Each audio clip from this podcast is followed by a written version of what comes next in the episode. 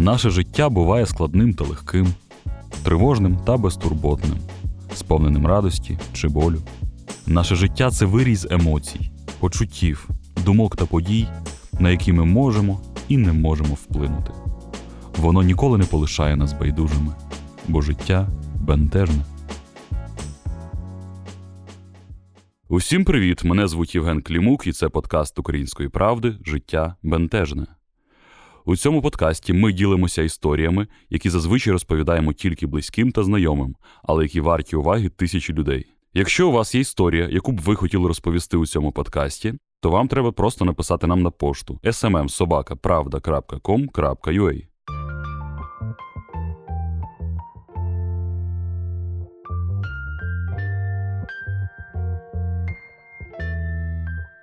Чи знали ви, що крадіжка та грабіж найпоширеніші злочини в Україні?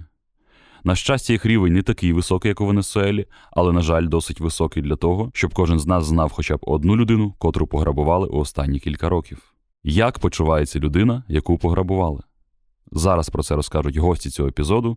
Ведучі подкасту Я не встигаю Анастасія Коріновська та Федір Попадюк.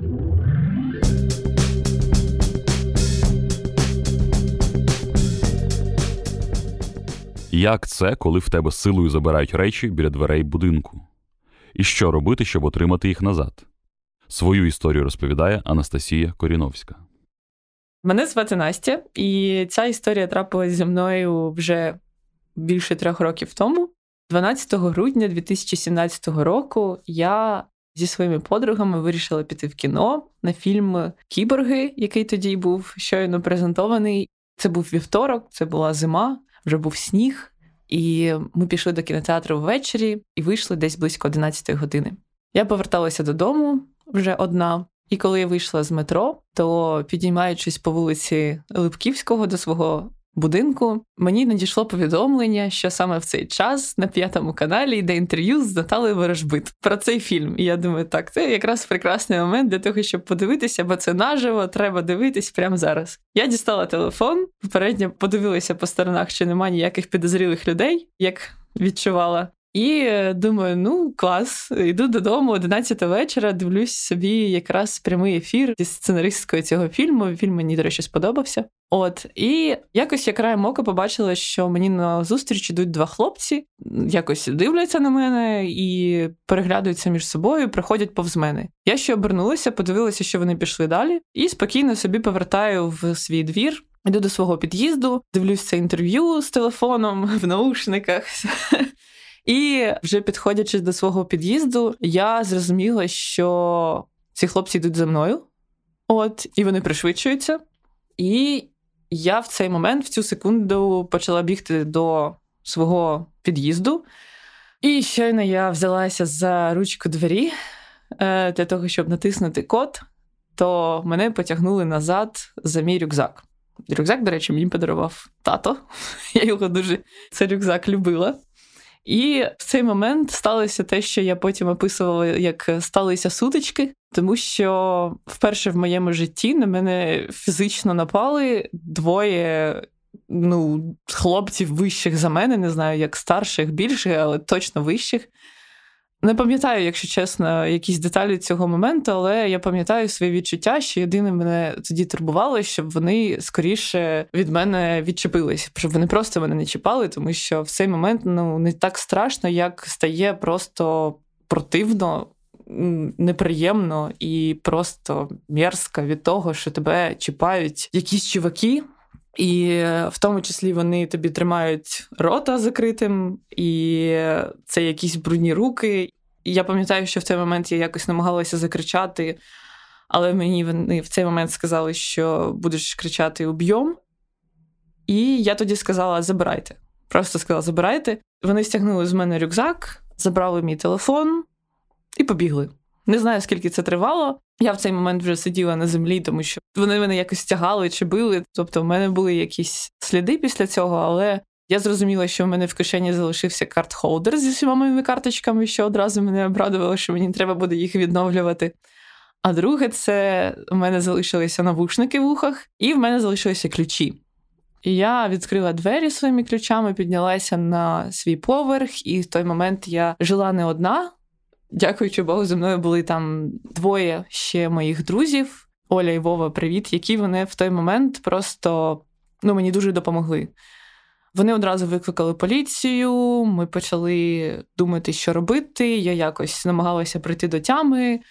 Вони мені налили води, спитали, що сталося. Я переповіла і приїхала патрульна поліція, здається, буквально через хвилин 15. І далі почалось те, що здавалося мені абсолютно безмістовним. Десь протягом півгодини ми їздили по території району і дивилися у вікно, намагаючись знайти цих чуваків. Ну, якби мені не хотілося сказати, що це взагалі якась, ну, це не має сенсу, бо, скоріш за все, ми їх зараз не знайдемо. Але думаю, ну окей, спробуємо. Тим паче, ми тоді жили біля вокзалу, і е, ми ходили по вокзалу, їх шукали. Ну, звичайно, що це це ні до чого не призвело. І тоді я написала заяву, написала, що ж в мене вкрали. І пам'ятаю, що в той момент у мене було єдине переживання це те, що в мене вкрали мій робочий ноутбук, який мені дали на роботі. А це був, здається, вівторок, а в п'ятницю у нас була інвентаризація. І я думала, боже, як я буду повертати цей ноутбук? Якщо мене його вкрали, це, мабуть, мені треба ще за нього гроші платити. Коротше, да, переживала я за ноутбук і писала заяву.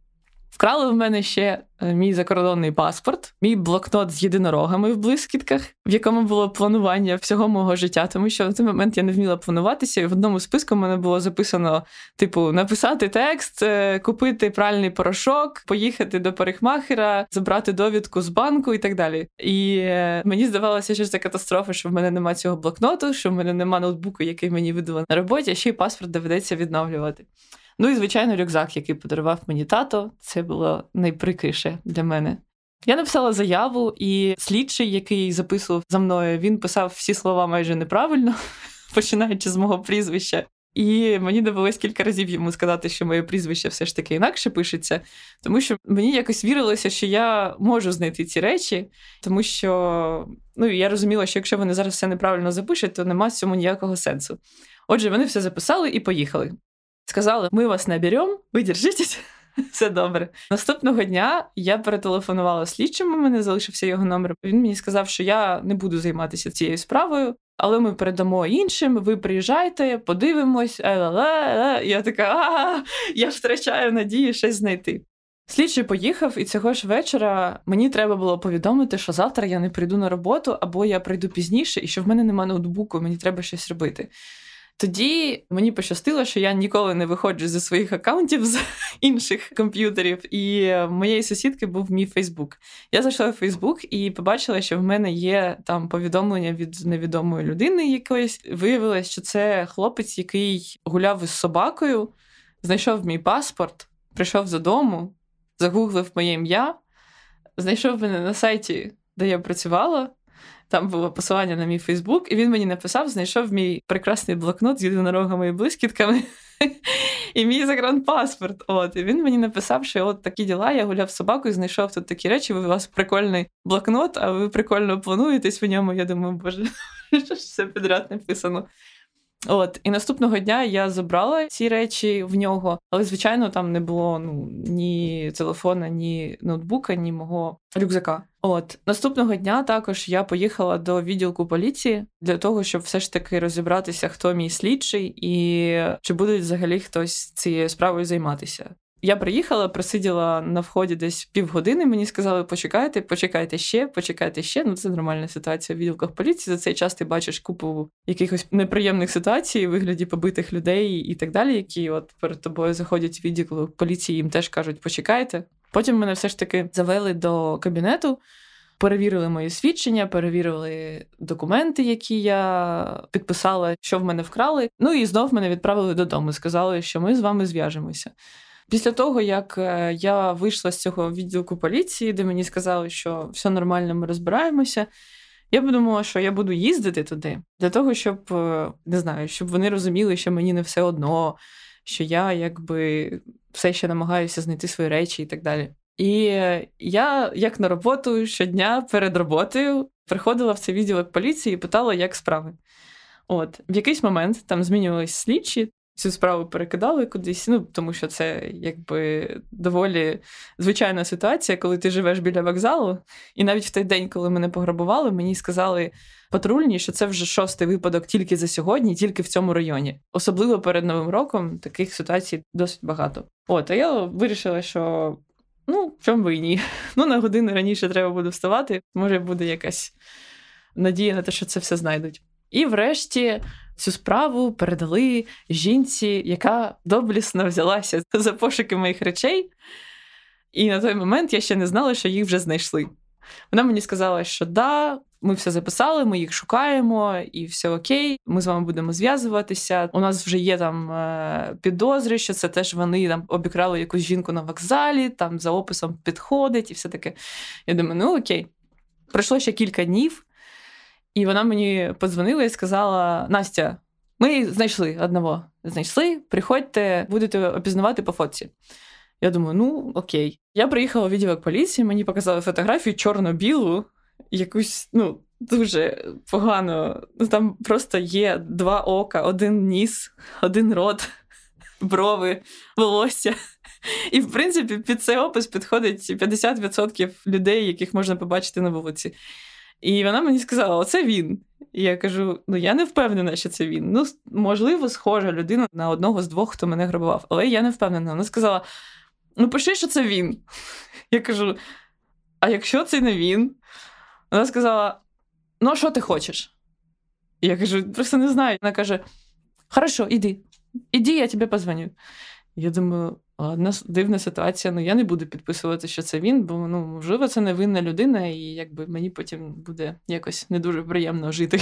От тоді пройшло ще кілька днів, і вона мені знову зателефонувала і сказала: Я тобі його привезла, приїжджай на опознання. Я приїхала цього ж вечора. Ще мої колеги пропонували поїхати зі мною, але я відмовилася, це була помилка. Я приїжджаю в відділок поліції одна, заходжу в коридор, стоїть цей чувак. Я розумію, що це та людина, яка мене пограбувала. Вона стоїть в коридорі, без охорони, без нікого. Просто стоїть собі біля стіночки такий. Ну, і я стою. Я починаю стукати в кабінет, кажу, можна я зайду ну, до слідчого. Вона каже: Да, да, заходь, зараз буде опознання. В цей час я чую, як вони ходять по коридору і говорять: знайдіть ще там людей п'ять, щоб вона могла, ну, щоб це опознання пройшло професійно. От, от поки вони там шукали людей, я сиділа, сиділа, і врешті вони кажуть: ну йди. Я заходжу в е, іншу кімнату і думаю, ну зараз буде як в кіно скло. Я там дивлюся через скло, вони мене не бачать. Я кажу, оцей, от, і потім мене виводять з охороною.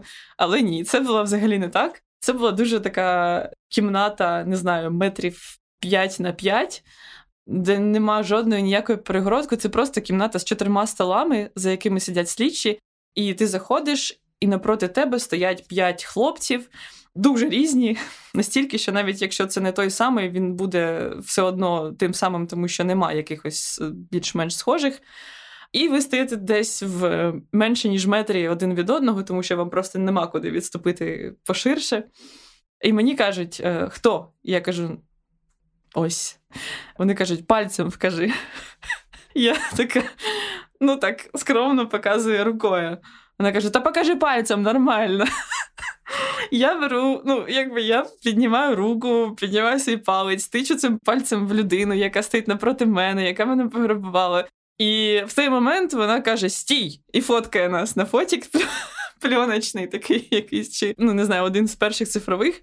От я пам'ятаю, що просто від абсурдності цієї ситуації я не могла нічого робити, окрім як сміятися. Я просто стояла і така в сенсі, Боже. Все, нас сфотографували, вивели в іншу кімнату мене. Не знаю, куди там його відправили, куди інші пішли. Я зайшла в іншу кімнату до слідчої, вона записала якісь бумажки. Я кажу: ну, а що далі? Вона каже: Ну, речі, ми ваші знайшли. Я бачу, що вони лежать. Що це дійсно один з тих хлопців, е, які пограбували іншу жінку, що вони приїхали звідки з іншого міста, що вони вирішили так підзаробити перед новим роком. Вони жили в е, хостелі поряд з моїм будинком, і там безпосередньо в хостелі знайшли і мої речі. Там не було мого рюкзаку, не було зарядки, був телефон, такий трошки погнутий, і був е, робочий ноутбук, який віддали на інвентаризацію. Але я спитала якби, а як щодо другого? Ну, бо їх було двоє. На що мені сказали: ми тобі вещи вернули, тебе що мало? От, це було 28 грудня, мій передноворічний подарунок. І, в принципі, новина була хороша в тому, що речі повернули, і людина винна її затримали. Але все якось було під таким не дуже адекватним фльором. Ну і плюс, е, на жаль, я побачила на свої власні очі, як в цей момент е, шиють прості справи, ну такі умовно прості справи, тому що в цей момент при мені сиділа слідча, до якої забігла інша слідча, і сказала: У тебе там у свідченнях красна шапка, постав синя. Вона сказала: Ну, наш там мені ж сказали, вроді красна, та синя напиши і все. Хлопець, який знайшов мій блокнот і мій паспорт, у нього була собака, і він мені запропонував кілька днів, напевно, навіть тижнів після того, як це сталося, якби зустрічати і проведжати мене додому зі своєю собакою. От. І це насправді мені дуже допомогло, тому що я не могла все одно повертатися раніше з роботи, але було доволі страшно. От. І мені в той момент, звичайно, не хотілося визнавати, що страшно. Мені здавалося, ну буває, з ким не буває, і я про це так завжди розказувала. Але я насправді навіть до кінця, напевно, не розуміла, що це мені справді завдало такого неочікуваного удару, до якого я абсолютно була не готова. І насправді я зрозуміла, що напевно і не буде готова, тому що того ж року на новий рік мої колеги подарували мені газовий балончик, але я його жодного разу не брала, тому що я не можу уявити, як я користуюсь будь-якою зброєю для того, щоб себе захистити на вулиці. Ну я не зорієнтуюся так, навіть якщо така ситуація станеться знов. Тому просто пройшов час, мені вже перестало бути страшно в цілому, але осадочок остався.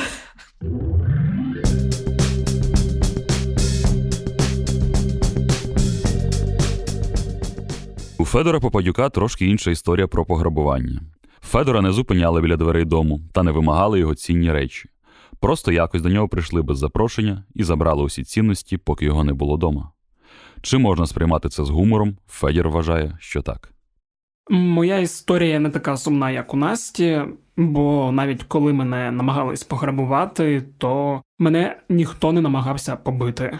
От скінхеди ті намагалися, але не через цінні речі, якими я володів, а через те, що був вдягнутий як репер 50 Cent. Але от такі випадки теж були. Пам'ятаю, наприклад, у році 2004-му, десь чи 5-му, коли я навчався ще у восьмому класі і жив у Запоріжжі, ми з моїм другом та однокласником йшли у магазин прокату ігор на комп'ютер. Я думаю, що колись я буду онукам своїм розповідати, що от раніше ігри були на дисках, і за ними треба було ходити в магазин, не те, що ви зараз собі їх у мозок завантажуєте. Так от, е, йшли ми собі проспектом ще тоді Леніна. У мого друга в кишені був мобільний телефон, здається, Siemens 55 та гривень 50 на диск. А у мене при цьому в кишені нуль грошей та картка для таксофону, бо немає не комп'ютера, не мобільного. І до нас підходять типочки у спортивних костюмах і починають розпитувати, що в нас є, просять телефон, щоб зателефонувати, починають погрожувати. І здається, залишитись без телефону та грошей нам допомогла брехня про те, що в нас нічого немає, яку ми повторили разів 5 чи 7, та моя пропозиція скористатись моєю карткою у найближчому таксофоні, який ми зустрінемо. Коротше, той випадок, коли тобі пощастило, що ти бідний, і в тебе нічого не забрали. Бо теж пам'ятаю, була смішна історія, коли я десь вже вчився в універі і стояв собі об 11 вечора там на зупинці, все на тому ж проспекті Леніна. До речі, всі конфлікти у місті Запоріжжя е, були на проспекті Леніна. Так от стояв я собі, чекав маршрутку, щоб доїхати додому, і теж до мене підходять троє хлопців і розповідають про те, що в них закінчився бензин, машина десь припаркована у дворах, і треба телефон, щоб подзвонити комусь. І в мене вже не вийде збрехати, що телефону немає, бо з кишені стирчать навушники. І єдине, що залишається казати, що, типу, Пацани, пробачайте, грошей на рахунку немає. Вони тобі не вірять і пропонують вставити сім-карту у твій телефон. Ти відмовляєш, починаються якісь перечання, в тебе щось вимагають, ти кажеш ні.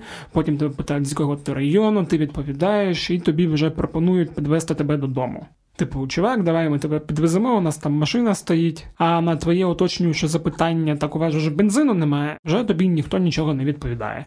І ти швиденько запрягуєш маршрутку, яка тільки під'їхала, і спокійно залишаєш всю цю ситуацію позаду. Але це кілька епізодів, і моя історія вона про інше. Якось, коли я ще жив у Запоріжжі, році у 2014 чи 2015, вже не пам'ятаю, хтось пограбував квартиру дяді Юри, мого сусіда навпроти. Просто незрозумілим чином е, серед біла дня хтось винес чи то гроші, чи то цінні речі якісь, і втекли. Така собі операція у стилі вкрасти за 60 секунд, але без крутих автівок та без Ніколаса Кейджа. І скажу чесно, що я трошки зрадів такій новині, не тому, що мені дядя Юра не подобався. Якраз навпаки, був собі класний дядька, працював нібито анестезіологом у лікарні, ще паралельно торгував якимись речами на ринку, дуже любив рибалку та пиво. Я от рибалку не любив, тільки пиво, тому радів, коли дядя Юра пригощав сушеною рибкою. Дядю Юру було шкода, але радів я з іншої причини. З цифрами та математикою в мене було не дуже, але я щось там собі знав про статистику та про вирогідність, і думав собі, що от якщо дядю Юру пограбували, то вирогідність того, що і нашу квартиру хтось обнесе, вона дуже сильно зменшується, бо наб'є блискавка у одне те саме дерево. Але, як виявилося пізніше, я трошки погано розумів теорію вирогідності. Десь з кінця 2014 року мої батьки їдуть на заробітки, і я залишаюся в Запоріжжі жити сам. Потім у листопаді 2015 року вже я їду на заробітки у Київ і починаю працювати журналістом в економічній правді. Відповідно, у Запоріжжі залишається стояти порожня квартира. Якийсь час я туди регулярно навідуюсь, приїжджаю в Запоріжжя там пару разів на місяць, може раз на місяць, і зупиняюсь у себе вдома. Потім столичне життя та дедлайни мене потрошки засмоктують, плацкарт втомлює, і я вже приїжджаю в Запоріжжя дуже рідко і розумію, що щось дуже довго в мене стоїть порожня квартира, і так не можна. І щоб вона не стояла порожньою, я здаю її в оренду, і в якийсь момент е, там починають жити дві мої колишні одногрупниці. І їм затишно, бо ціна не дуже висока, і мені приємно, бо живуть надійні люди. Потім десь через півроку або рік вони з'їжджають. Не знаю, чи пов'язане це з тим, що я якось їх змусив жити з дідусем 2 чи 3 дні, коли той приїжджав в Запоріжжя. Але думаю, що взагалі не пов'язано. Але десь у 17-му році вони перестають там жити. Одна дівчинка переїжджає до Києва, інша переїжджає до свого хлопця. Я в цей час не поспішаю шукати нових квартирантів, бо мама збирається повернутися на якийсь час і щоб їй було де залишитись. І пам'ятаю, що дата її повернення постійно змінювалася. Умовно, там вона мала приїхати в вересні, але спочатку переносить на жовтень, потім на листопад, і вже остаточно бере квитки на початок грудня, здається, 7 грудня.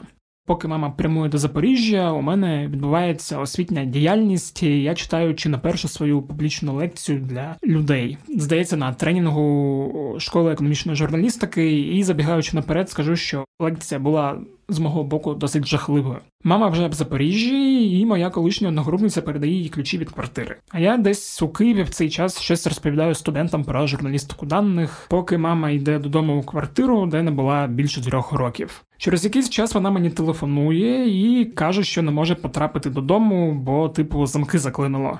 Я собі думаю, що мама забула, як ними користуватися, і раджу їй вставити інший ключ. У мене перерва, я собі сижу, щось гортаю у телефоні. Мама знову телефонує і запитує, чи не влаштовував я якусь вечірку, коли був останнє у Запоріжжі, і не забув я після цього прибратись. Я відповідаю, що ніяких вечірок не було. На що мені мама каже: ну, типу, Федя, тоді нас пограбували.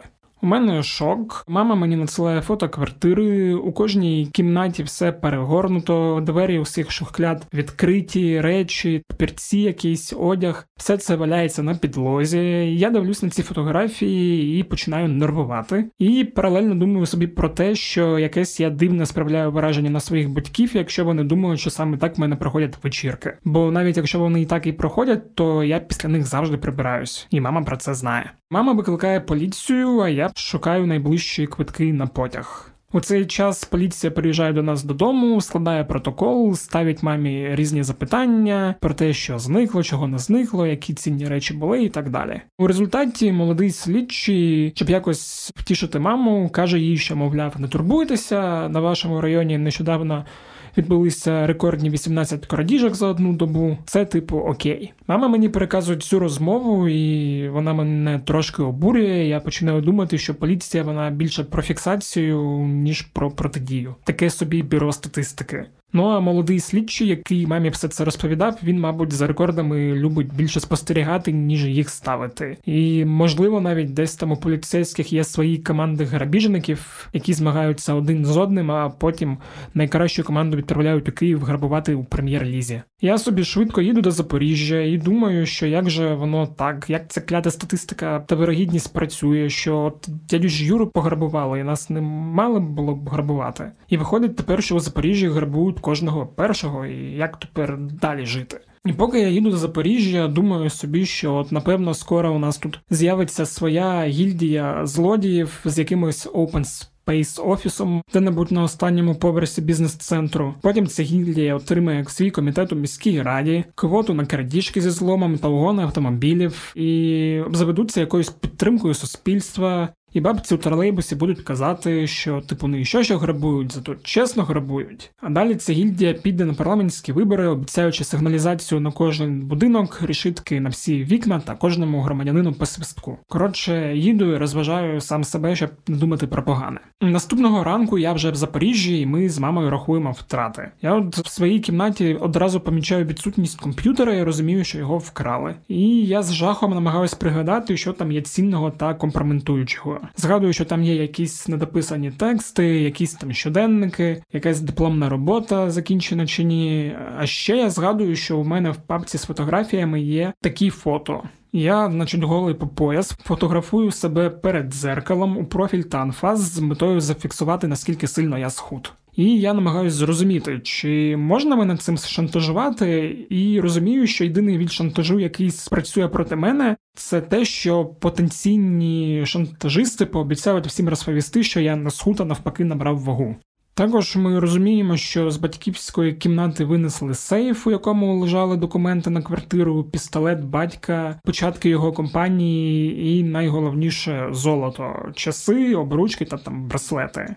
Це золото мені колись привіз дідусь з окупованої території, де він живе, і він мені привіз золото, гроші і сказав, це тобі на весілля.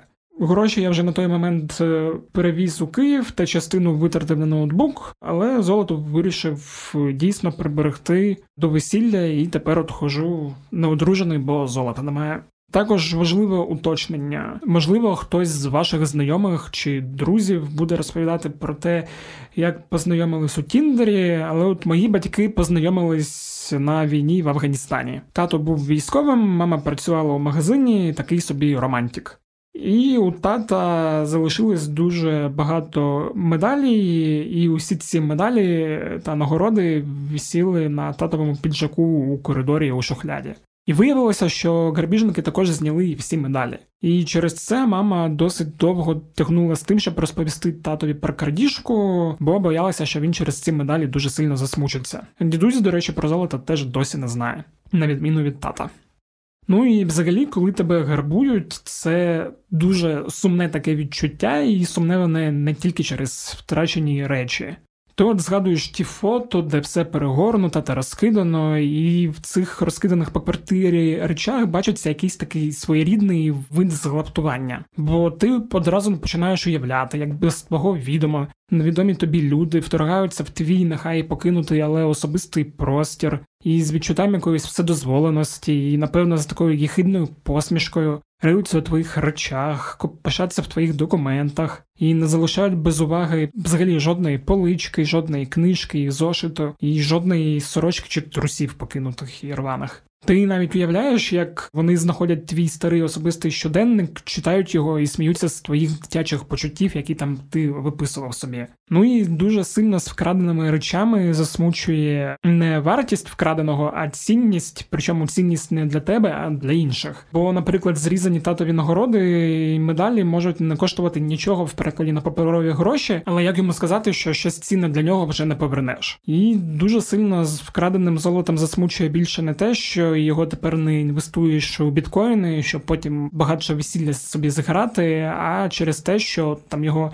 дідусь збирав собі все своє трудове життя, ховав його десь закопаним під грубкою, потім вивозив через лінію розмежування, щоб в нього його ніхто не забрав. І все заради того, щоб хтось його загнав в ломбард задешево, а гроші пропив чи програв на гральних автоматах, щоб працюють чи працювали під прикриттям поліції. Ну і дуже засмучує нездатність правоохоронних органів розслідувати справи, а не казати, що тут 50 на 50, може знайдемо, може ні. Статистика, ось рекордна крадіжка у нас. Також дуже засмучує нездатність місцевих і центральних органів влади створити такі умови, при яких невеликий бандитизм не буде конкурувати з повальним алкоголізмом у своїй масовості. Коротше, в кінцевому підсумку поліція нічого не знаходить, і судячи з усього, вони в принципі не дуже шукали наші речі та мій комп'ютер з компроментуючими фотографіями. Щоб, не дай Боже, квартиру ще раз не обнесли, ми дуже швидко намагаємось знайти квартирантів знаходимо їх і просимо не виходити з квартири максимум тільки по одному, щоб більше нічого не трапилось поганого.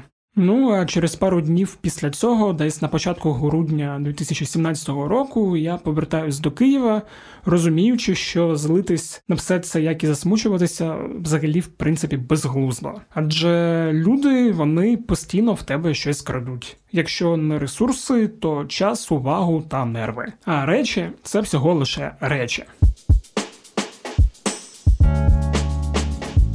Це був подкаст Життя бентежне, і сьогодні ми слухали дві досить повчальні історії про пограбування. Якщо у вас є якийсь цікавий досвід, і ви хотіли би розповісти про нього слухачам, ви можете сміливо писати нам на пошту smmsobaka.pravda.com.ua. Ми вважаємо, що дуже важливо ділитися нашими особистими історіями з іншими людьми. Якщо вам цікаво почути інші історії на інші теми, тоді радимо підписатись на подкаст Життя Бентежне в Apple та Google Podcasts, на SoundCloud чи на інших платформах для прослуховування подкастів. Усі випуски ви також можете знайти на сайті Української правди. Якщо вам подобається цей подкаст, або ви вважаєте, що він може комусь допомогти, то ви також можете поставити йому оцінку у Apple Podcasts, кинути посилання своїм друзям чи розповісти про нього у соцмережах. Ведучий та звукорежисер подкасту я, Євген Клімук, сценарій та продюсер Федір Попадюк. Почуємось за два тижні.